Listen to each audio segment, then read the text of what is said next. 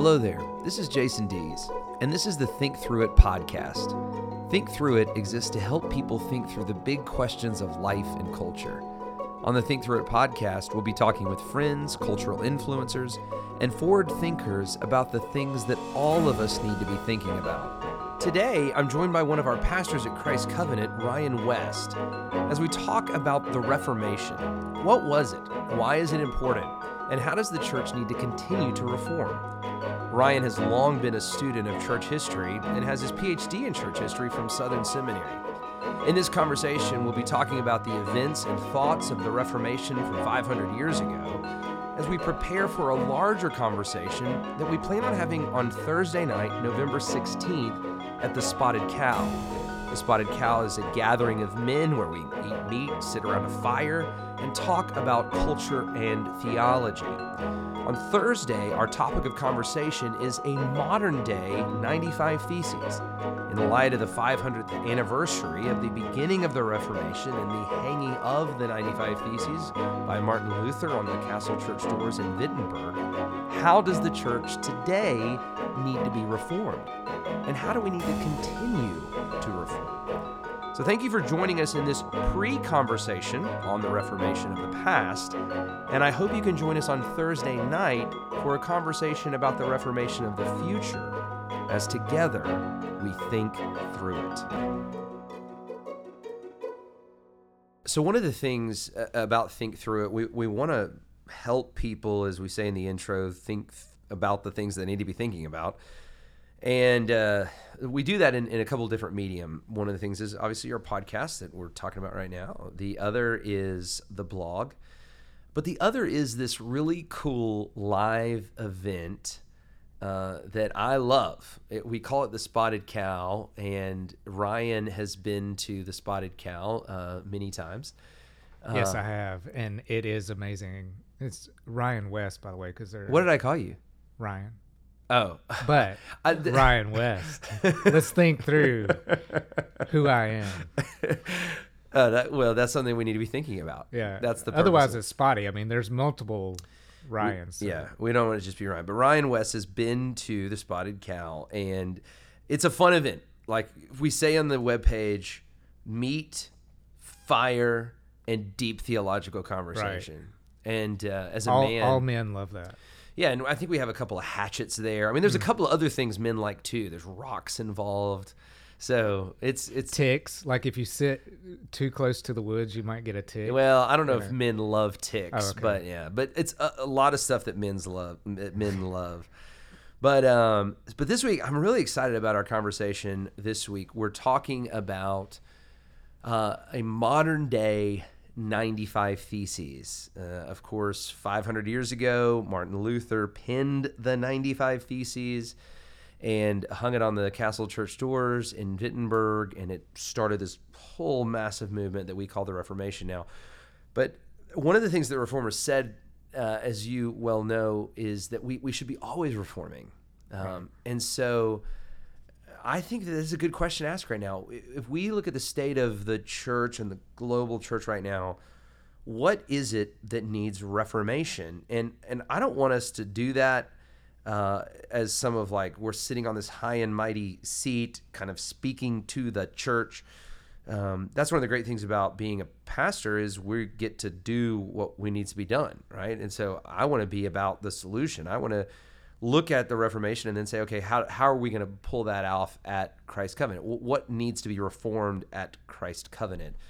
Uh, so I think it's a helpful conversation, and I'm really excited for men to come out on Thursday night. And if any of you are listening, you're, if you're in the Atlanta area, you are welcome to come and uh, have this conversation with us. Yeah, and I, th- I think uh, just to echo what you're saying that that man, the spotted cow is just an amazing opportunity for us to unpack uh, social issues, uh, like in this case, uh, things from church history that should speak into the life of Christ's Covenant in our lives today, and these these kind of topics that man, where else are you? Uh, do you have the opportunity to?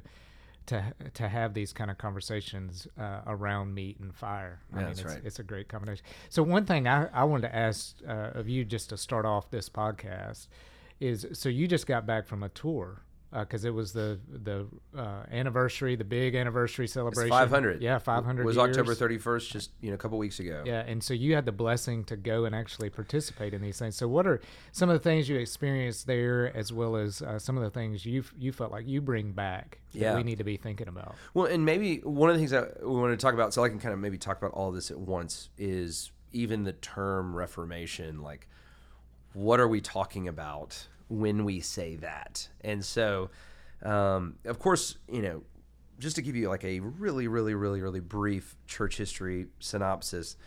Um, of course, you, you have in the church the establishment of the church uh, as Jesus establishes his church, and there's an apostolic period where the the the apostles who were called to establish the church by Jesus uh, were leading and establishing a church.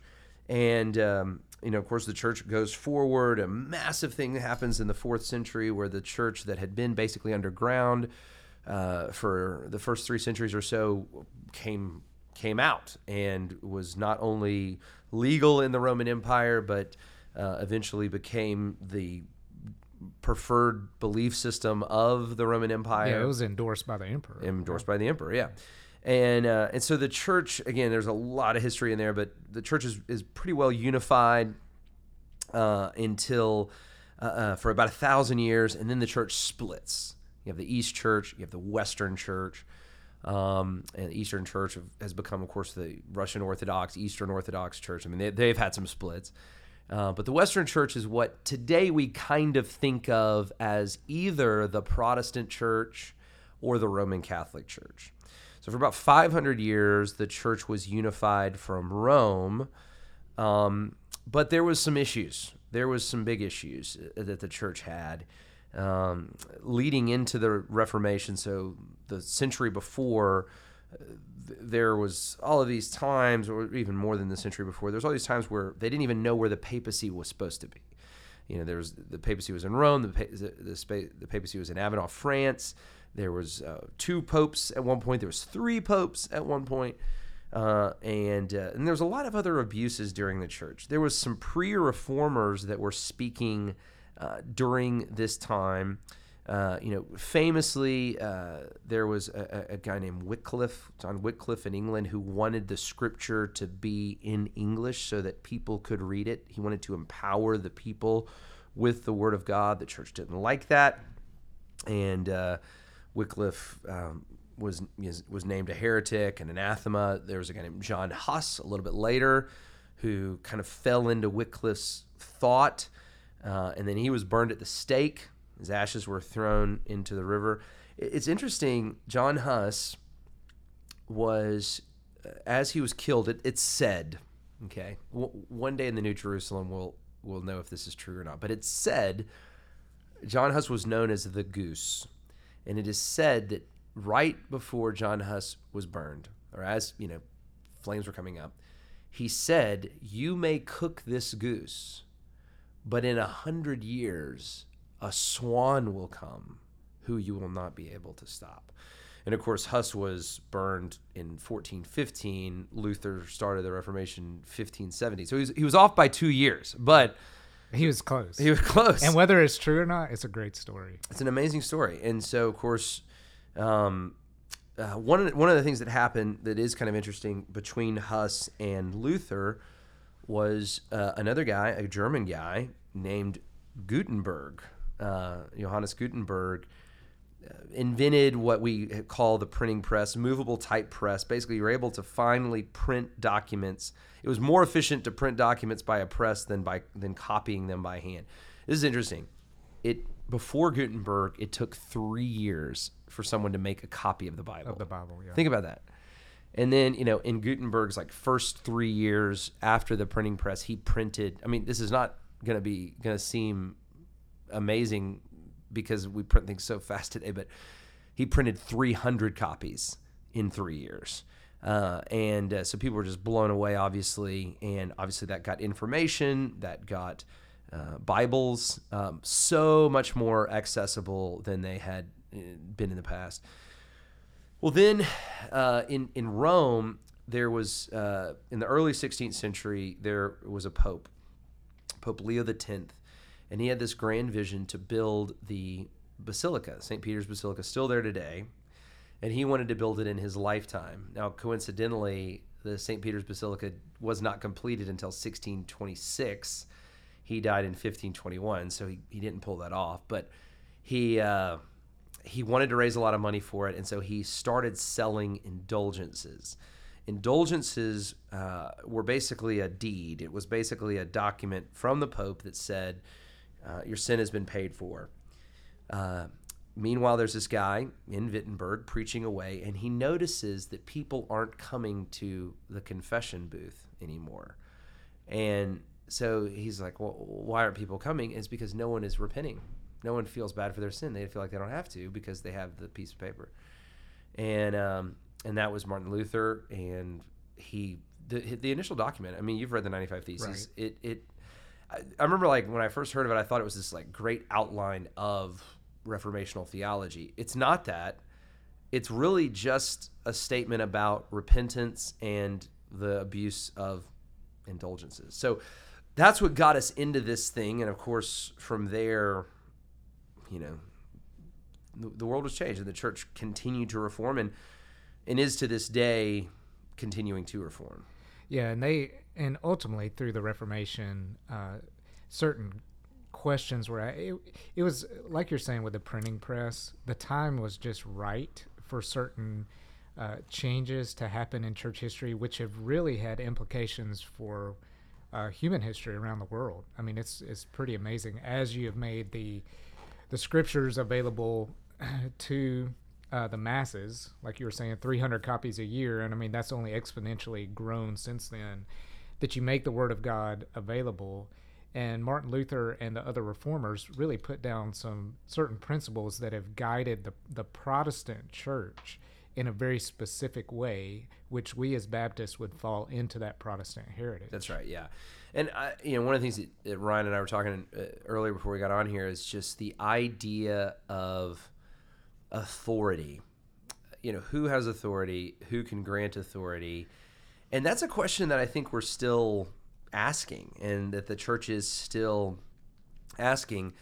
But what the reformers really said that was that was uh, I think kind of revolutionary at the time was that, that scripture alone has authority. Right. And so the Pope can't just like say, ah, we're going to have indulgences and now you don't have to repent or do anything. He didn't even have authority to do that. And I think that's what Martin Luther was saying in the 95 Theses is like, this is illegitimate. You, you, he can't just make this up to make money for St. Peter's Basilica. And he speaks specifically about that in, uh, in the 95 Theses. Yeah. And it's so for me, so uh, you know, I used to teach uh, a Western Civ class and, and just ancient Near Eastern history. It's always been interesting to me this question of epistemology and who has uh, revelation from God, and then thus thus they have that authority to speak on behalf of God. And it's really interesting just how people have used religion to to push their own ends and really abuse other people throughout human history. Well, the the reformers really set down a new uh, path to epistemology, religious epistemology, who has authority to speak on behalf of God, and that comes back to the Word of God, which they were making available to the masses. So ultimately, what we'll say in in, in our Baptist stream of thought is that the Bible is the final authority of all right belief about God and how we should and, and right practice or how we should carry out worship and our daily lives. It's not someone in uh, Rome making making up things, speaking on behalf of God. Ex, ex That's right. yeah. But it really is the Word of God that's the test of all things. right. And of course, you know, if somebody, I, I hear this all the time. People are like, ah, you know, we don't worship the Bible, we worship Jesus. Well, we believe that the Bible is the Word of Jesus, right? So the reason that we give the the Scriptures this high place, the reason of sola scriptura, is that this is how Jesus is speaking to us. This is how Jesus has revealed himself to us in this assured way. Um, and so we have confidence that we are hearing the word of Christ in the scriptures that he has given his church. And, um, you know, of course, uh, the reformers went on uh, from that to, to specify some other things, but, but kind of in all of the Reformation, we can talk about those, but in all of the Reformation movement, the interesting thing about it is that it's holding the scripture high and it's holding individuals low. Mm. And whereas I think if you kind of look at what was going on at the church, at least at that time, it was holding individuals high, uh, the papacy, etc., and holding the scriptures low. Yeah. And so I think that was the Reformation. It was a reverse of word of Christ and individual authority. And I think that maybe what, you know, one abuse that I see in the church today is when individuals want to claim, you know, more authority than they probably have. Uh, to speak into something or to say something, I think I think the reformers, if you say gave us a pathway, that was a, that's a pretty good rule of thumb for us. Hold the scripture high, stay humble. Yeah, yeah, and it's and it's almost we. I, I mean, one thing we may talk about on Thursday night, but I I see a bit of a reversal of of that trend, going back to a pre-Reformation uh, culture in Christianity, where we hold individuals incredibly high to where people speak on behalf of God, and people flock to conferences where they're speaking, or flock. You know, people will drive three hours just to go to their church, just so they could they could hear that person preach. And and yes, that person may be, you know, you know, better at delivery or something like that, but but um, when you really dig down into root of why do you why do you do that and what's so special about hearing person X, Y, or Z speak, because we hold individuals so high in American Christianity uh, and the Word of God so low, can the Word of God speak through a you know no name preacher or Yeah. or through your mom or whatever? You know, it's it's uh, the power of the Word of God really is a primary emphasis of the reformers and we've kind of flipped that back on its head nowadays and I see that as a as a pretty pretty serious problem. You know, one of the things that a big takeaway, going back to the trip for me, a big takeaway. Now, obviously, you know, Luther's books were were being, uh, you know, published all throughout the world, um, or at least Europe at the time. Um, his influence was spreading. So I'm not, don't hear what I'm saying wrongly, but so of course we recognize that. But I think one of the things, and you know, Luther had some of his own problems, but I think one of the things that kept him and some of these other reformers pretty well grounded is that they were doing ministry in a local context the whole time. Right. Um, and I, that was something that really struck me. I mean, being in Wittenberg, kind of where Luther lived and where most of his work took place, it was just a little town. There was the church. He would go down to the church. He would preach. You know, Philip Melanchthon, who was you know a really good friend of his and critical to the Reformation, critical to all this certainly the translation work that Luther was doing at the time. He lived like two doors down. I mean, these, these were just people living in a community, uh, doing their thing within the community. There were students in Luther's house all the time. You know, Luther's wife Katie uh, was, you know, one of the things uh, that you know is kind of interesting. She was really good at brewing beer, and so people would were always coming over to Luther's house to drink beer because they liked the their beer. And so the, the point is is like there was so much access there was so much access to their community and to their place um, which you know obviously luther was famous. I mean luther was famous because god was using him in a big way and that's going to happen right? People are going to be famous but i think the thing that keeps individuals grounded to where they can keep doing what we just said keep the scripture high the word of christ high and the individual low is just being local. It's being in a place being in a community. Um, you know one one of the uh, you know this guy's you know like super famous but you know he's written a lot of great books. People admire him. You know mark dever uh, who i know both you and i know. And uh, one time i was at a thing and mark was asked you know how do you keep from being you know full of yourself? Like how do you keep from ego taking over? And uh, mark just said well i pastor a local church right? And, and, and if you watch mark uh, at capitol hill baptist for example where he is he is uh, i mean he's just he's like the normal pastor. Like he says goodbye to the people in the back doors they're leaving. I mean there's no like celebrity about that you know? People have his phone number people have his email. There's no like you know uh, uh, security around him or whatever. And I, i'm not saying that there's no place for that in any context but i do think that is certainly in luther's case i'll just i'll bring it back to luther you know what kept what made that movement of the reformation so palatable and so local is that that's exactly what it was Yeah. Yeah, that's good. That's good. Yeah, and I think uh, just a, a few other things for us to think about as we're getting ready for the spotted cow uh, this week is is righteousness. I know another, you know, one of the solas. I mean, where does our righteousness come from? And and I think that's a huge issue in our culture as well. Is uh, you know whether it's trying to be uh, good morally. I mean, you know, would anybody come to Luther's house to to drink his drink his beer nowadays, or whether it's you know something like that, or or you know making sure that you're serving the church in enough hours of your Right, week, yeah. or, or whatever it is that you're basing your righteousness on. Is it Christ alone? You know, is it Christ alone?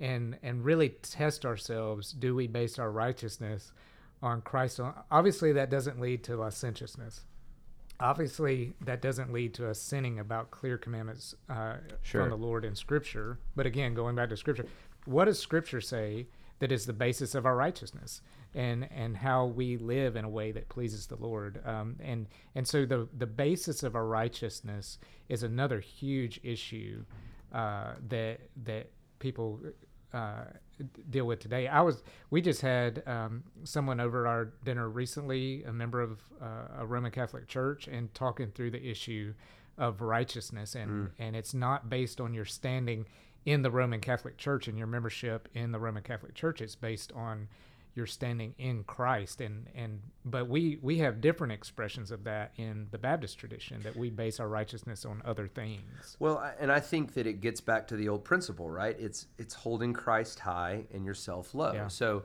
self justification, self righteousness uh, is never the way of Christianity.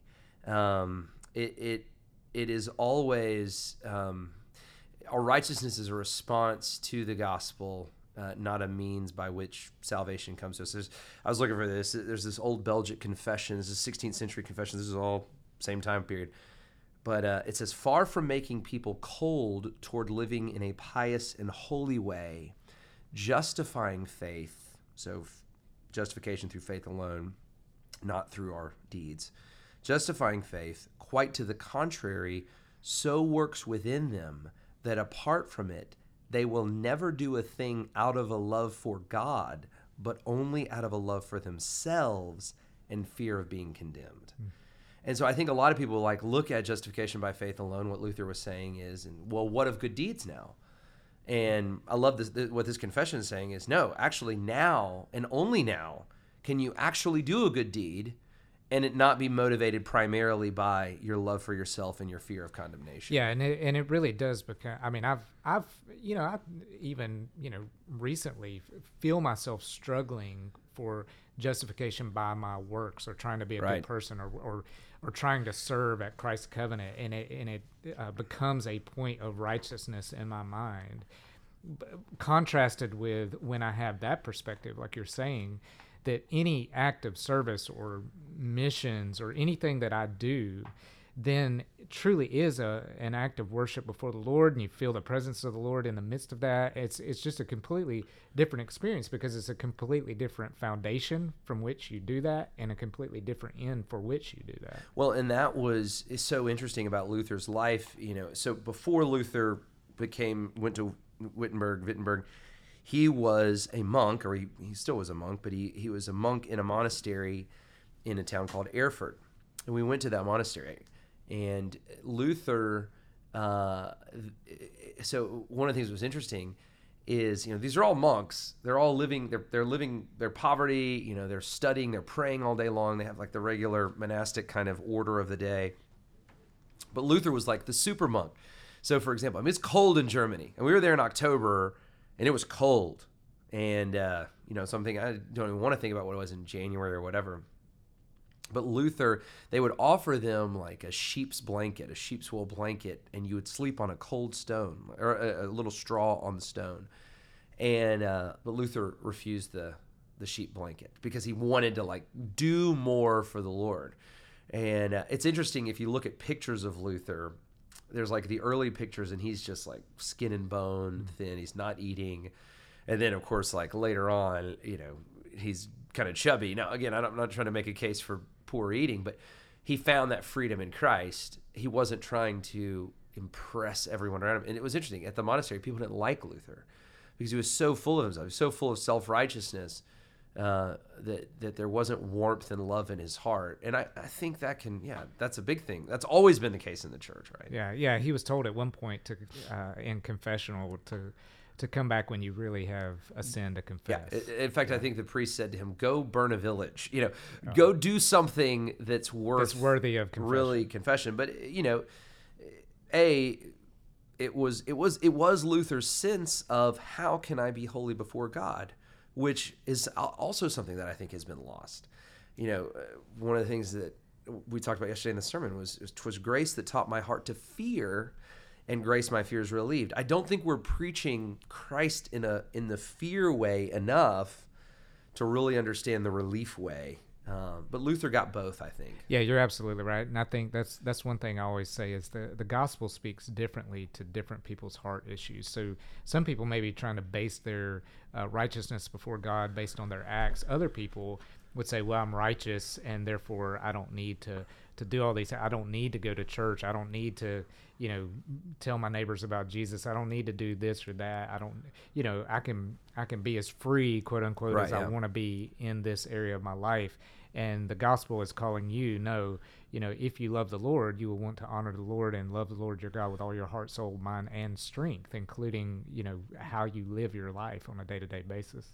Well and, just of course as a response to luther just so you know just kind of make it clear in everybody's heads you know the, the church continued to reform. Uh, and so uh, you know obviously after luther we see zwingli coming along and and you know saying things like i think ministers should be able to marry. I don't think and of course that was one of those righteous deeds done. If you're going to be in the ministry you shouldn't marry. It was it was a it was a thought of righteousness that that really wasn't biblical. Uh, and so again the church continued to do that. And eventually you know we the church moved forward in a different understanding of baptism. I think a more biblical understanding of baptism obviously that we as baptists hold to. And and that needs to continue to happen which is why i think Thursday night's conversation is going to be really helpful. The Spotted Cow, it's at my house. Information is on the webpage. It's at 7 p.m. We're talking about a modern day 95 thesis. What needs to happen in the church today? What, what, where does the church need to seek reformation today as led by Scripture, as led as in Christ alone, as led by the grace of God alone, as led through faith alone, and of course, for the glory of God alone. It's going to be a great discussion. Ryan's going to be there. Thanks for joining me, Ryan. Yeah, thanks, Jason. This has been a good conversation, and thank you for joining us today as we continue to think through it.